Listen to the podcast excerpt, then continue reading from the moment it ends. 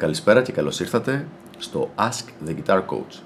Είμαι ο Ιωάννης Αναστασάκης Και εγώ είμαι ο Σπύρος Οδάμ. Καλησπέρα. και σήμερα θα μιλήσουμε για τι πράγμα Σπύρο; Σήμερα έχουμε μία ερώτηση από το φίλο του Γιώργο. Α, είμαι, λέει, σε αρκετές μπάντες τελευταία και για αρκετό καιρό μου αρέσει αυτό το πράγμα. Ξέρω ότι νούμερο ένα κανόνας είναι να παίζει, λέει, με κόσμο, αλλά τελευταία νιώθω ότι χαλάω πάρα πολύ χρόνο και κουράζομαι χωρίς να βγάζω αποτέλεσμα. Τι με συμβουλεύετε να κάνω; Ενδιαφέρουσα ερώτηση. Πραγματικά δεν την έχουμε ξανασυζητήσει την ερώτηση αυτή. Ε, Γιώργο μου, ευχαριστώ πρώτα απ' όλα που στείλε την ερώτησή σου. Όντως αυτό που λες ισχύει. Δηλαδή, νούμερο ένα κανόνας είναι το να παίζεις με κόσμο. Δεν είναι το να παίζεις μόνος σου στο δωμάτιό σου και να γίνεσαι bedroom guitar hero. Το θέμα όμως είναι το εξής.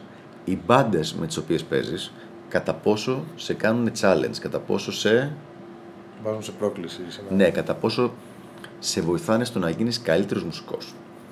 Ας το πάρουμε λίγο από την αρχή και θα καταλάβεις τι εννοώ.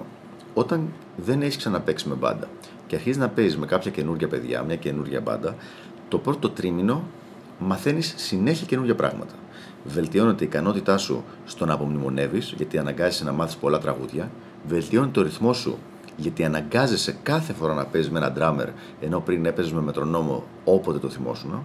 Βελτιώνεται ο αυτοσχεδιασμό σου, γιατί ξαφνικά πρέπει να παίξεις κάτι το οποίο να ψηλοστέκεται. Και βελτιώνεται και η επικοινωνία που έχεις με τα υπόλοιπα μουσικά όργανα και τους υπόλοιπους μουσικούς, γιατί ξαφνικά ακούς live εκείνη τη στιγμή μπροστά σου το τι παίζει ο μπασίστας και αντιδράς μουσικά σε αυτό το ερέθισμα. Μετά από τρεις όμως, πε- τρεις με έξι maximum περίπου μήνες, τα πράγματα που έχεις να πάρεις από τη συγκεκριμένη μπάντα, ειδικά όταν είναι απλά μια μπάντα που παίζεται covers, μειώνονται πάρα πάρα πολύ. Έρχεται δηλαδή αυτό που λένε στα οικονομικά the law of diminishing returns. Αυτό τι σημαίνει; Σημαίνει ότι ενώ εσύ δίνεις, δίνεις περισσότερη προσπάθεια στην πάντα, η βελτίωση η οποία γίνεται για την προσπάθεια αυτή, η δική σου, είναι όλο και λιγότερη. Δηλαδή είναι σαν να εσύ να δίνεις τον ίδιο χρόνο, αλλά να βελτιώνεσαι όλο και λιγότερο. Τον πρώτο μήνα έδωσες 10 ώρες, βελτιώθηκες 10 μονάδες. Το δεύτερο μήνα έδωσες 10 ώρες, βελτιώθηκες πάλι 10 μονάδες. Τον τρίτο μήνα έδωσες 10 ώρες, βελτιώθηκες 8 μονάδες. Τον τέταρτο έδωσες 10 ώρες, βελτιώθηκες 5. Και μέχρι κάποια στιγμή στον έκτο μήνα ουσιαστικά δεν υπάρχει πια βελτίωση.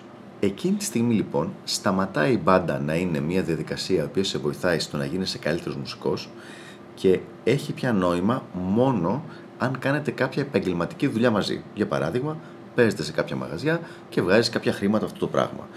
Φυσικά και δεν θα σηκωθείς να φύγεις από μια μπάντα που είναι ένα επαγγελματικό project και βγάζετε χρήματα επειδή δεν βελτιώνεσαι πια σαν μουσικός. Γιατί εκείνη τη στιγμή ο σκοπός της μπάντας πια είναι να σου φέρνει κάποια χρήματα, δεν είναι να βελτιώνεσαι εσύ. Από την άλλη όμως, μην παραμείνεις σε μια μπάντα στην οποία έχει τελματώσει η βελτίωσή σου, ενώ θέλεις να βελτιωθείς. Δηλαδή, βρες μια άλλη μπάντα να παίζεις για τη βελτίωσή σου και κράτα την επαγγελματική μπάντα για τα επαγγελματικά σου. Νομίζω ότι αυτή είναι η συμβουλή μου για το φίλο μας τον Γιώργο. Σπύρο, δεν ξέρω αν πιστεύεις το καλύψαμε το θέμα. Ε, πολύ insightful, πολύ έτσι. Ωραία. Λοιπόν, αυτά λοιπόν από μένα για σήμερα. Είμαι ο Ιωάννης Αναστασάκης Είμαι ο Σπύρος Οδάμ. και τα λέμε την επόμενη φορά στο Ask the Guitar Coach.